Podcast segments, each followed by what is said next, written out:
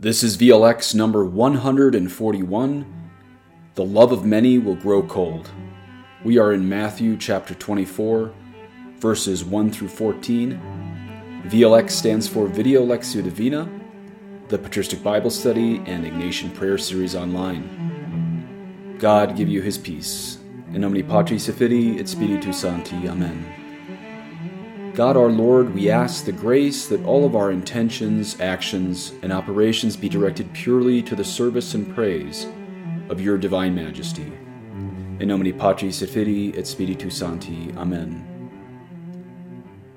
Jesus left the temple and was going away when his disciples came to point out to him the buildings of the temple. But he answered them, You see all these, do you not? Truly I say to you, there will not be left here one stone upon another that will not be thrown down. As he sat on the Mount of Olives, the disciples came to him privately, saying, Tell us, when will these things be, and what will be the sign of your coming and of the end of the age? And Jesus answered them, See that no one leads you astray. For many will come in my name, saying, I am the Christ and they will lead many astray. And you will hear of wars and rumors of wars. See that you are not alarmed, for this must take place, but the end is not yet. For nation will rise against nation, and kingdom against kingdom, and there will be famines and earthquakes in various places. All these are but the beginning of the birth pains. Then they will deliver you up to tribulation and put you to death and you will be hated by all nations for my name's sake. And then many will fall away and betray one another and hate one another. And many false prophets will arise and lead many astray. And because lawlessness will be increased, the love of many will grow cold. But the one who endures to the end will be saved. And this gospel of the kingdom will be proclaimed throughout the whole world as a testimony to all nations and then the end will come. Thus are the words of the Holy Gospel. So, if you're listening to this in real time, we just started Advent, and as you know, Advent isn't just the expectation and the celebration of the first coming of Jesus in the, in the Nativity, the coming of Jesus Christ through the Blessed Virgin Mary, when he comes to us to be our Savior. Advent is also the time that we meditate on his second coming when he comes not in mercy, but in justice. And so, it's providential that today's gospel from Matthew 24 tells us what to look for at the end of the ages, at the end of our time on earth, that is. Now, a lot of people will always quote our Lord saying, You know not the hour or the time when he will come in glory. But that doesn't mean he didn't give us signs. In fact, that is what today's gospel is about is he is giving us numerous signs what the end of the world is going to look like and not only what the end of the world is going to look like what is going to lead up immediately to the end of the world. And so we have physical things like wars famines and earthquakes but we also have the interior life of people will change. That's why i called this uh, podcast the love of many will grow cold. I think that's the most chilling no pun intended of all the things that we're going to see at the end of the world is the love of many will grow cold. We hear today that many will fall away and betray one another. Anybody following not only Catholic news, but even traditional news, we see uh, not only liberal Catholics betraying conservative Catholics and conservative Catholics betraying traditional Catholics, we even see traditional Catholics betraying traditional Catholics all the time.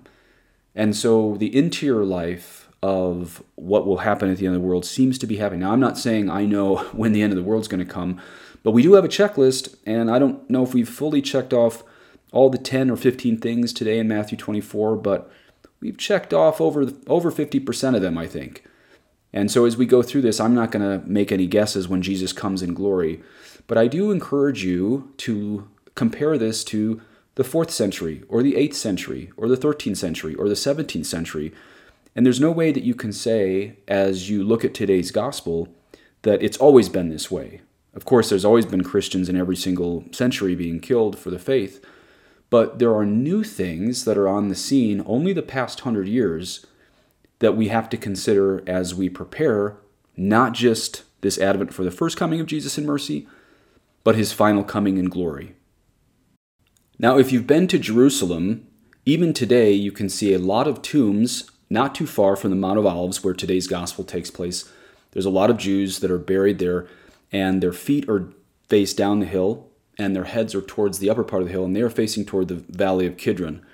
And one of the reasons why is because many of the Jews 2,000 years ago, and some even today, believed in the resurrection of the body. And so they wanted, when the Messiah returned, to be blasting out of their graves, facing east, as many graves even today in Jerusalem are. So when the Messiah came across the Valley of Kidron, their bodies would be resurrected. Uh, what is amazing about this, even though they don't recognize our Lord as a Messiah, is this is exactly where our Lord was led in a few days from today's gospel. This is where he was led the night of the Last Supper when he was arrested and taken into custody uh, the day before his crucifixion. He was actually led uh, across the valley of Kidron, exactly where um, they believe that the Messiah would come. Unfortunately, they don't recognize him. But today, since we haven't done the Ignatian mental prayer way in a little while, I want you to really imagine yourself in this beautiful spot, Mount of Olives. You are one of Jesus' closest disciples. It's this sunny, beautiful day, and you're sitting in the grass facing east across the valley of Kidron, right there on the Mount of Olives. And since we always want to set up the five senses in the Ignatian mental way of prayer, this is how Father Lapide describes what was seen. He says, The disciples, therefore, being amazed at this desolation of so great a city, it means the coming desolation that was predicted today, show him the wonderful edifice of the temple, its beauty and magnificence, which seem worthy of lasting forever, in order that they might move Christ to pity and to revoke the sentence of destruction. For this temple was the wonder of the world, as Josephus says. Its exterior had everything for the mind and the eye to admire the roof was entirely covered with very heavy gold plates. At sunrise, it was seen from afar, and with such a fiery splendor as to dazzle the eyes of the beholders as though they were gazing at the sun itself. So, actually, now that I think about it, um, the Valley of Kidron is to the east of the um, Mount of Olives, and then this temple is to the south or the west. So, maybe as you set yourself up in the Ignatian mental way of prayer, sometimes you're looking east with Jesus towards the uh, the beauty of this valley, and then sometimes as you're talking to him, you look south to this magnificent giant temple, which our Lord just predicted would be destroyed. But the real thing that I want you to um, experience as you place yourself there is the intimacy of friendship with our Lord Jesus Christ. Of course, St. Ignatius of Loyola very much believed Jesus was God and Savior. He's not just our buddy.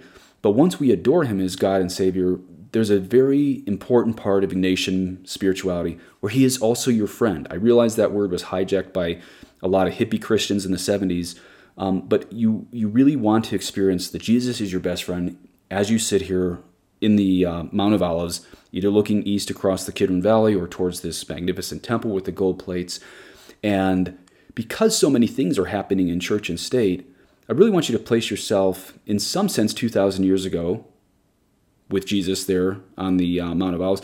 But in some sense, it's now. I want you to place yourself there so you can talk about your life and your family's life and your state's life and your church's life and your parish's life and all the things that are happening in the world, knowing that nothing happens outside the control of God and Jesus is God and He's your best friend. So it's it's such an intimate invitation, or it's such an invitation to intimacy that we have today as you sit here. If you like to do um, the uh, Ignatian mental prayer, because it's not just that we picture ourselves 2,000 years ago. We also do mental prayer. We also do the Ignatian way of prayer in the year that we actually exist, because God had us born in this century for a reason, and He hasn't abandoned us. He wants to be our best friend and our protector and our guide all through the things that are happening in church and state. He hasn't abandoned us. And this is where as he tells us the things that we're going to see right before the end of the world. Again, I don't know when the end of the world is going to come, but um, there's an intimacy for the final Christians to really meditate on this. And as I said, we seem to be checking off a lot of these things in Matthew 24. So perhaps the invitation to intimacy is greater now than it was in the fourth or seventh or 12th or 17th century. That's not true. Of course, God is always present to anybody in grace, but we do know where sin abounds, grace abounds all the more. That's scripture for sure. So even if two sentences ago was, was false, we do know where sin abounds, grace abounds all the more. And so we have great reason to believe the final Christians, even as the love of most Christians grows cold, will be given extraordinary graces perhaps never seen before. And St. Louis de Montfort talks about this. He does say the very final saints will be very apostolic and very Marian, and they will um, preach the, the gold of love everywhere they go. So that's an interesting juxtaposition that St. Louis de Montfort says the final, the final saints will spread the gold of love everywhere they go with their preaching, and today our Lord says the love of many will grow cold. And those might be in the exact same generation. So this is one of those things you can ask our Lord. Um, please increase my charity. I want to be those who love you and those who love my neighbor for the sake of you, even as the love of many around me goes, grows cold.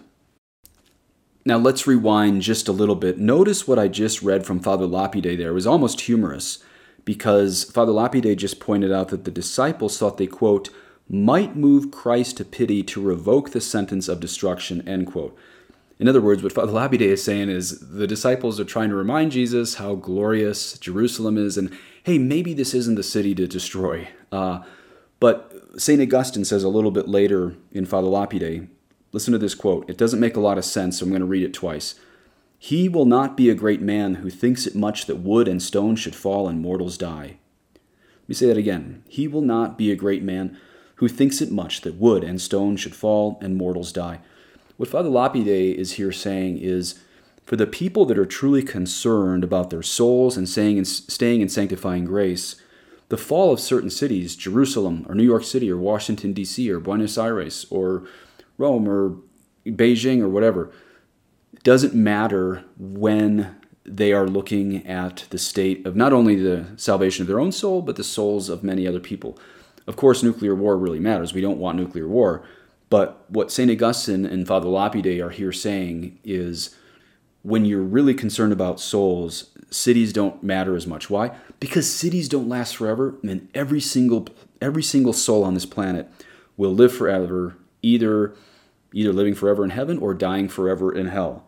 And this is where we really have to look at a lot of our own culture and say, Am I more concerned about the external things that are happening in people's lives or the internal things that are happening? And so let's look at verses uh, 3 and 4 again. As he sat on the Mount of Olives, the disciples came to him privately, saying, Tell us, when will these things be, and what will be the sign of your coming and of the end of the age? Now, Father Lapide points out that there's a twofold question the end of Jerusalem and the end of the world. And we're going to look at both of those today. Uh, quite a bit of Jerusalem towards the beginning of this podcast, but a lot of the end of the world towards the second half of this podcast as we get closer to verses 9 through 14, because that is all about the end of the world. So Jesus answers regarding both. He says, See that no one lead you astray. For many will come in my name, saying, I am the Christ, and they will lead many astray. Now, let's stick on the visual before we look at what Father Lapide says about uh, the spirituality and the church fathers and everything else. Let's talk about the physical.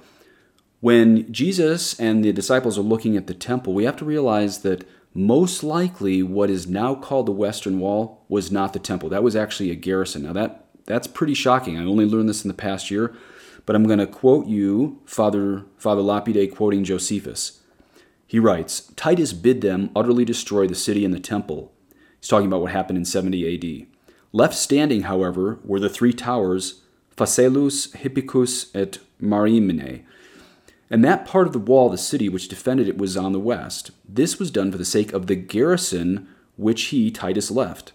And the towers were allowed to stand in order to be a witness to posterity how strongly fortified was the city which the valor of the Romans had captured. But the remainder of the fortifications they so completely leveled with the ground that persons who approached would scarcely have believed that the city had ever been inhabited.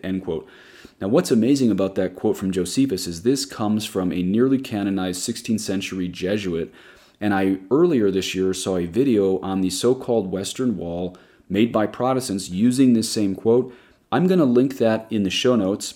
I normally don't put up videos by Protestants, but this is seems to be very historically accurate because it's quoting the same quote from Josephus, if I remember correctly, that we have here in Lapide. And the whole point of this is what is now called the Western Wall, believed to be also called the Wailing Wall, part of the temple, is in fact not part of the temple. It was never part of the temple. This was a garrison, it was a Roman garrison left standing.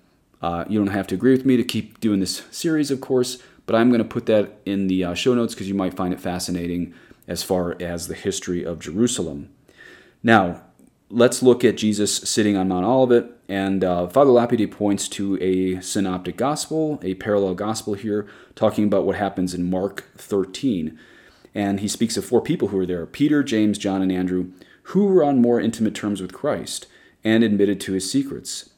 Now, the reason why in verse 3 we just heard that word privately, and this is again why I'm having you really picture just you and maybe one or two friends, maybe your spouse, and Jesus there in this intimacy, is because there's a couple reasons that was used. One is because this was apart from the multitude, says Father Lapide.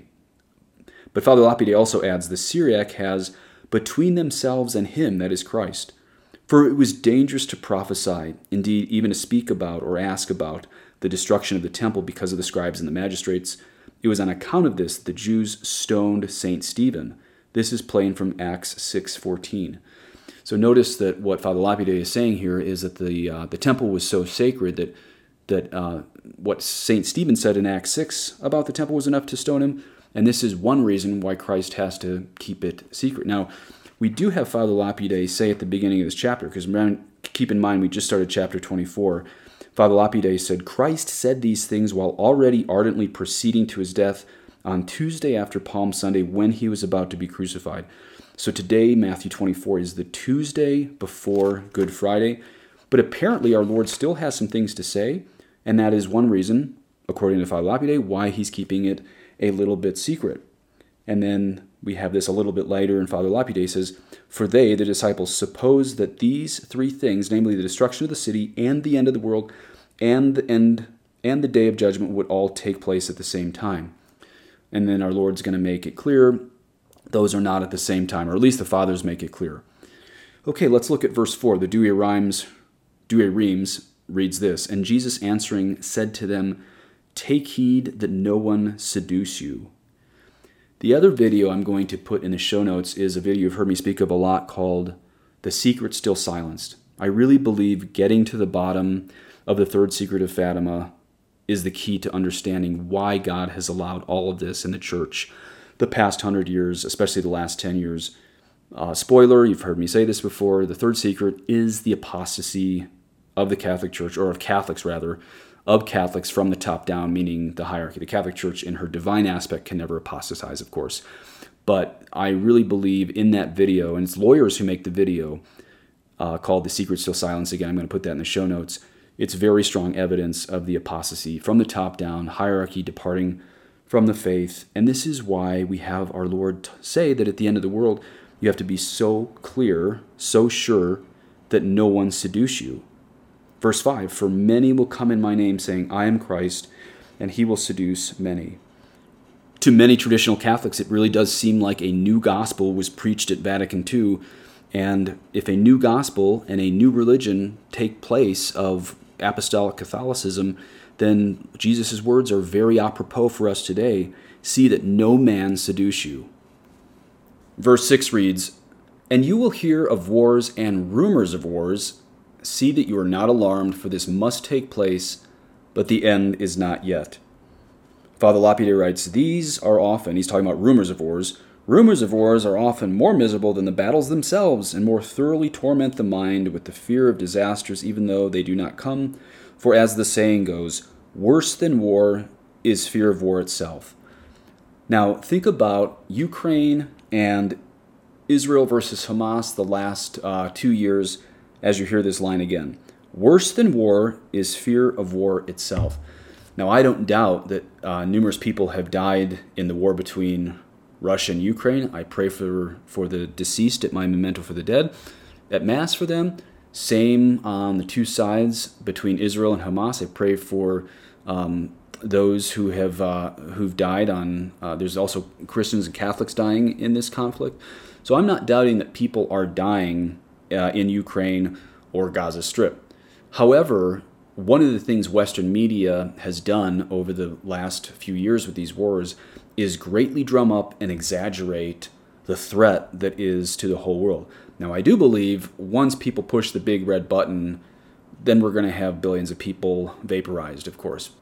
So, what I think is really unique about 2023 that wasn't around, say, a thousand years ago is not only war, but the rumors of war are much more significant now and much more scary to people than things were a thousand years ago. How do we know this? Because we have more misinformation coming to us from the mainstream media than anything in the past ever happened to scare people. So, we hear of wars and rumors of wars, Ukraine, Israel, all this stuff.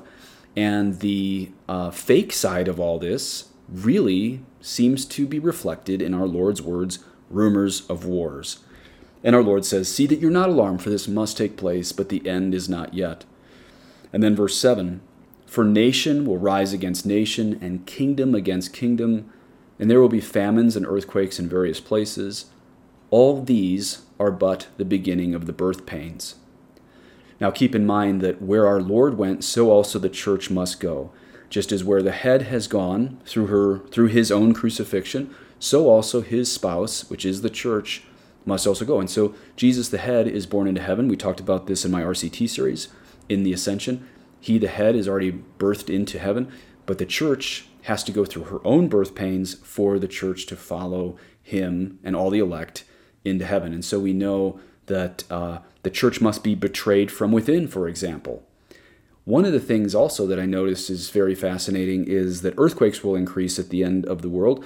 And not to scare anybody, but I've been looking at secular resources recently saying that there have been many more earthquakes over the past hundred years than there was the past thousand years. And I just saw something in secular news talking about how um, more volcanoes are exploding right now in the past year than they have seen in a very, very, very long time. So even some secular news outlets and certain science journals are talking about a great increase in earthquakes and volcanoes. Now, some people might say, well, this is just more of the fear mongering to get people afraid, but I can't really find a motive in these science journals for simply talking about an increase in earthquakes and volcanoes. In other words, it really does seem to be scientific fact, and I, I realize people's allergy these days to the word science because it's just a new religion that really has nothing to do with science at all. But I am convinced as I look at this with pretty sober eyes, there is an increase in earthquakes and volcanoes all over the world.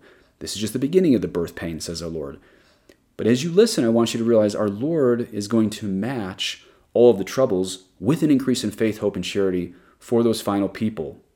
But if the point is to get the final elect to heaven, you might wonder then why doesn't Jesus just give us the date, time, and hour, and year of when he's going to return in glory?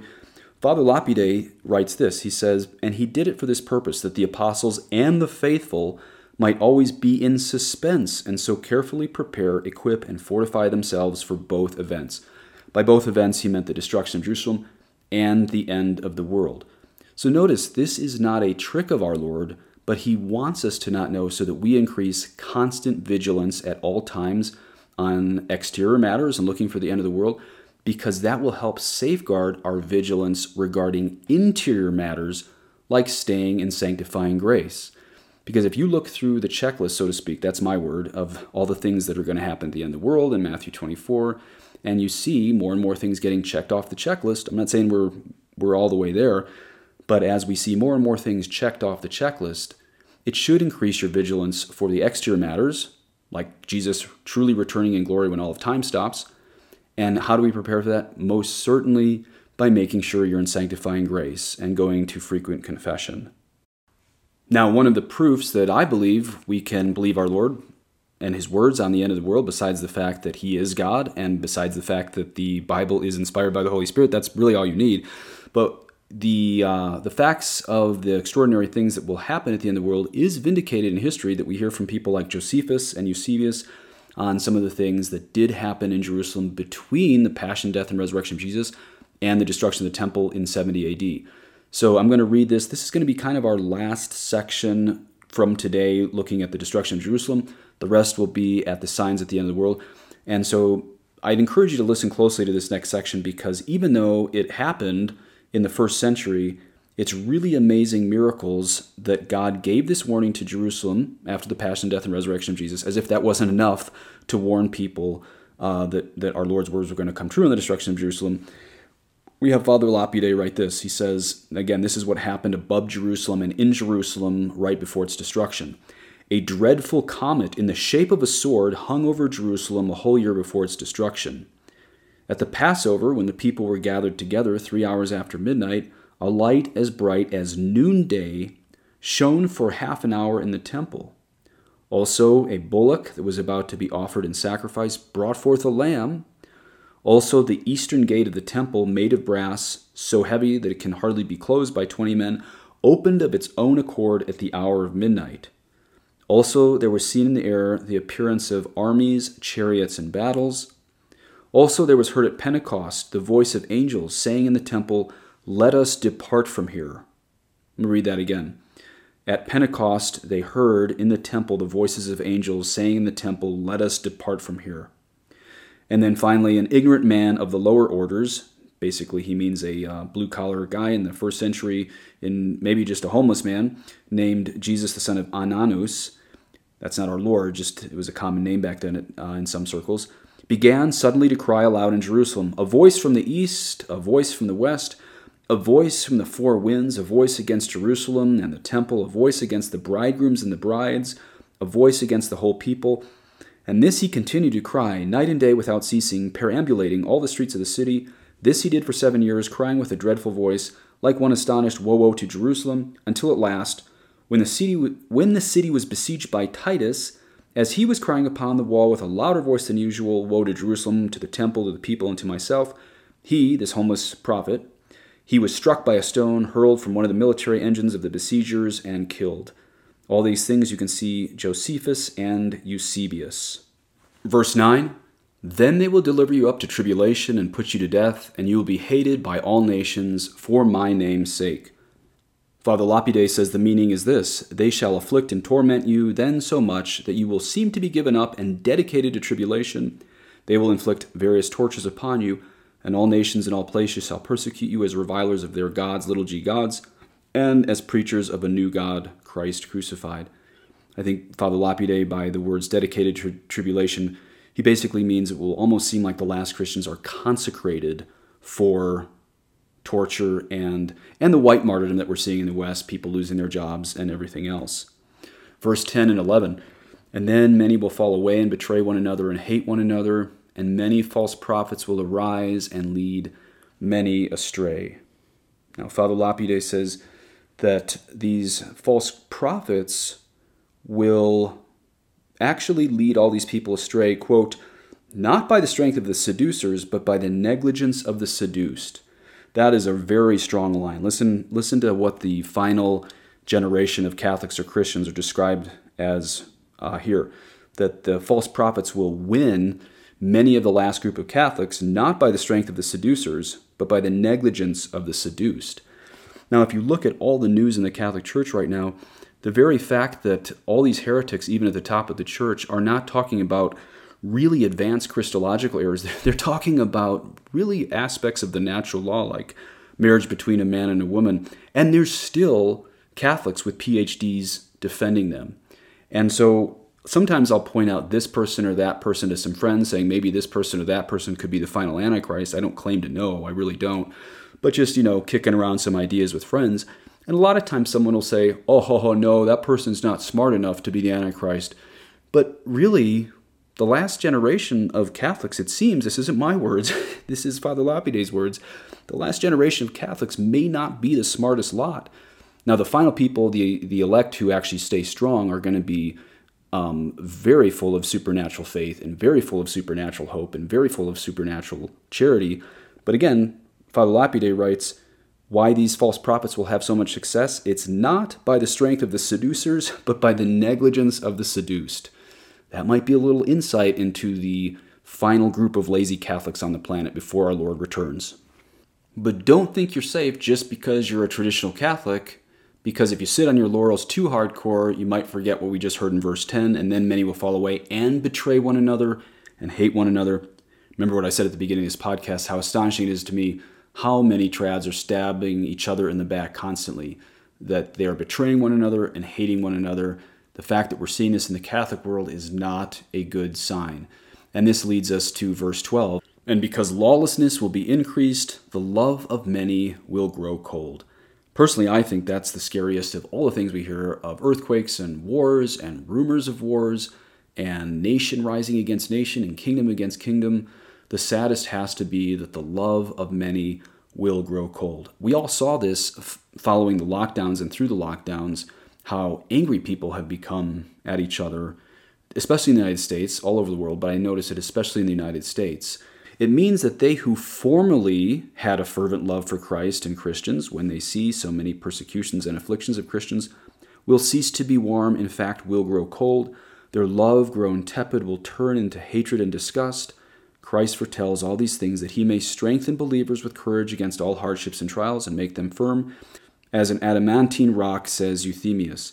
So notice, if you are one of the Christians who's going to see the end of the world, you are not predestined to have your love grow cold, because Father Lapide just told us Christ foretells all these things that he may strengthen believers with courage against all hardships and trials and make them firm as a rock.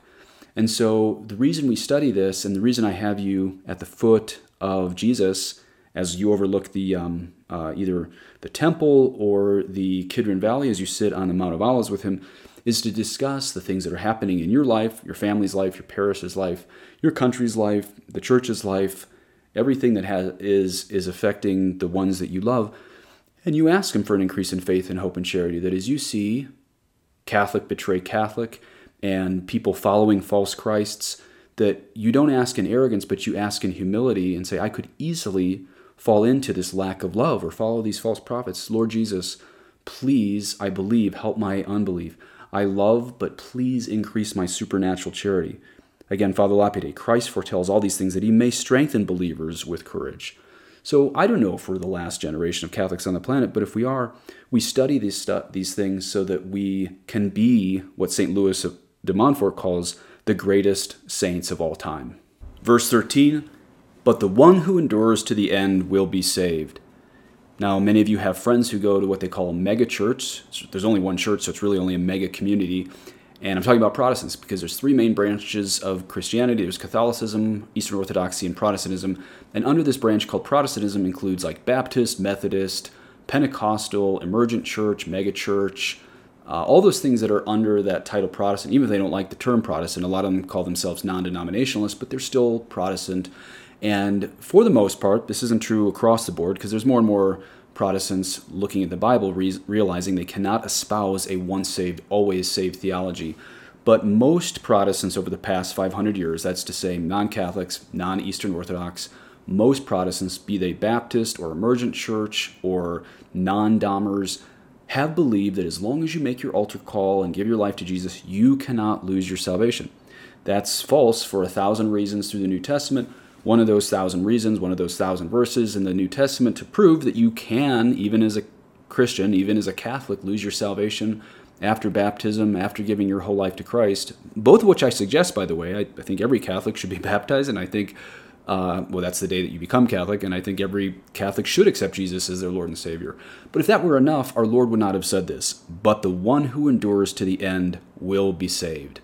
In other words, a one time altar call, giving your life to Jesus, is clearly not enough to be saved if our Lord makes it clear you must persevere in grace until the end to be saved.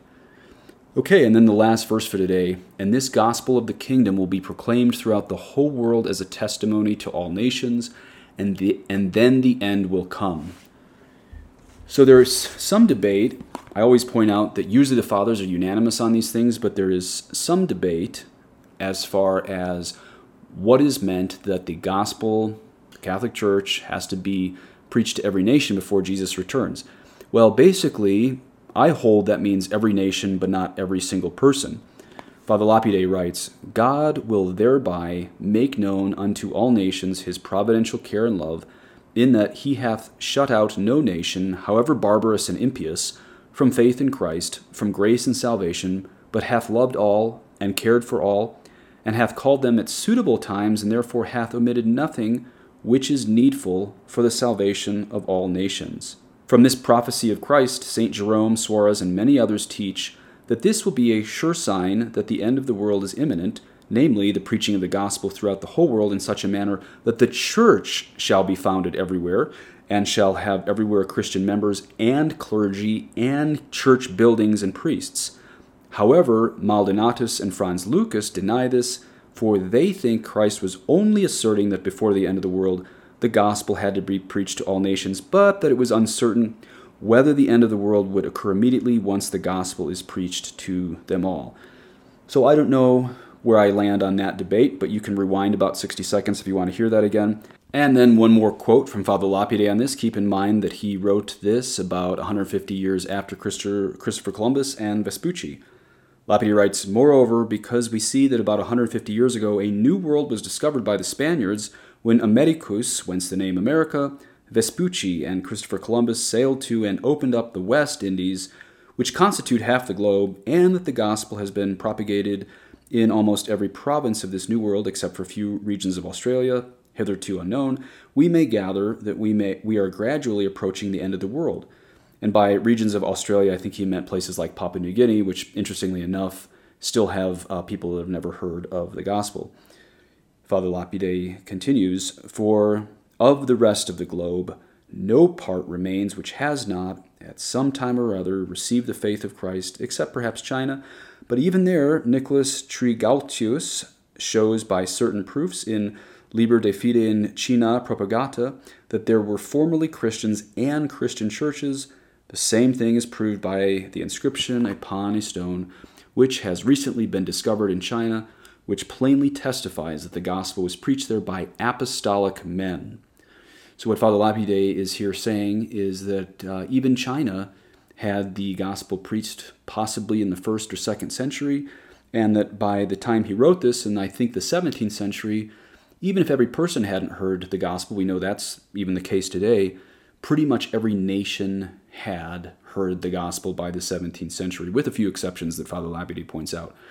And again, if you go back a few minutes, you can hear the debate among the fathers. Basically, it's will the Catholic Church be established with beautiful churches and solid clergy everywhere before Jesus returns, or will the basics of the gospel simply have been preached in every nation? And that seems to be unanswered by Lapide and the Fathers, or at least it seems to be a debate.